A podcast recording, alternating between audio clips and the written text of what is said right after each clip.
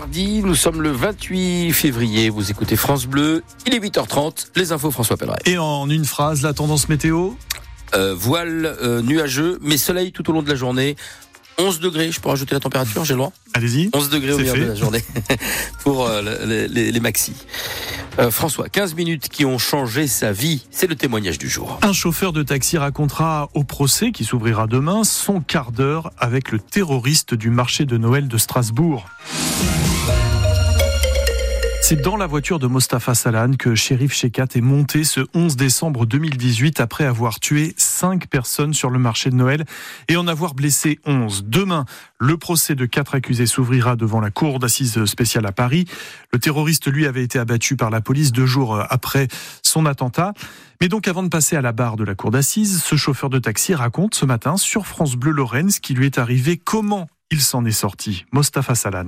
Il arrive avec une main qui est dissimulée sous sa veste, en même temps avec un regard noir. Il rentre dans la voiture, il ferme la porte, et là, il transpire beaucoup, il est nerveux, et il m'ordonne d'y aller dans le quartier du Nudorf. Et on fait à peu près 200 mètres, et là, il m'annonce la patate chaude. Je viens de faire un attentat à Strasbourg. Je viens de tuer 10 personnes. J'ai tiré sur des militaires. Je crois que j'en ai tué et blessé des militaires. Je suis blessé.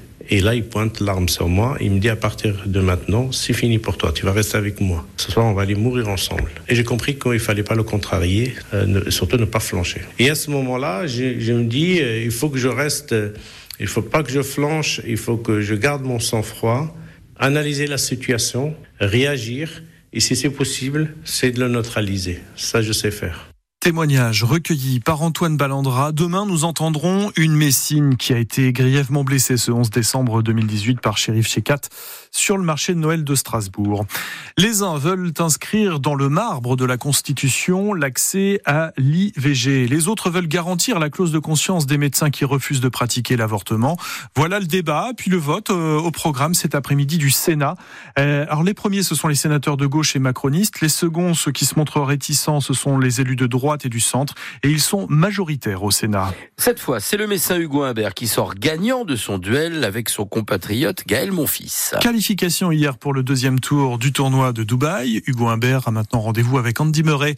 Il y a cinq jours, en effet, c'est mon fils qui avait éliminé Imbert en quart de finale du tournoi de Doha. La tâche ne sera pas facile, mais les Bleus d'Hervé Renard auront l'occasion ce soir de remporter peut-être un premier titre dans l'histoire de l'équipe de France féminine de football. Les Bleus affronteront les Espagnols championnes du monde en titre. Ce sera la finale de la Ligue des Nations, une jeune compétition sur le modèle de l'Euro. Coup d'envoi à 19h et les Espagnols joueront à domicile à Séville.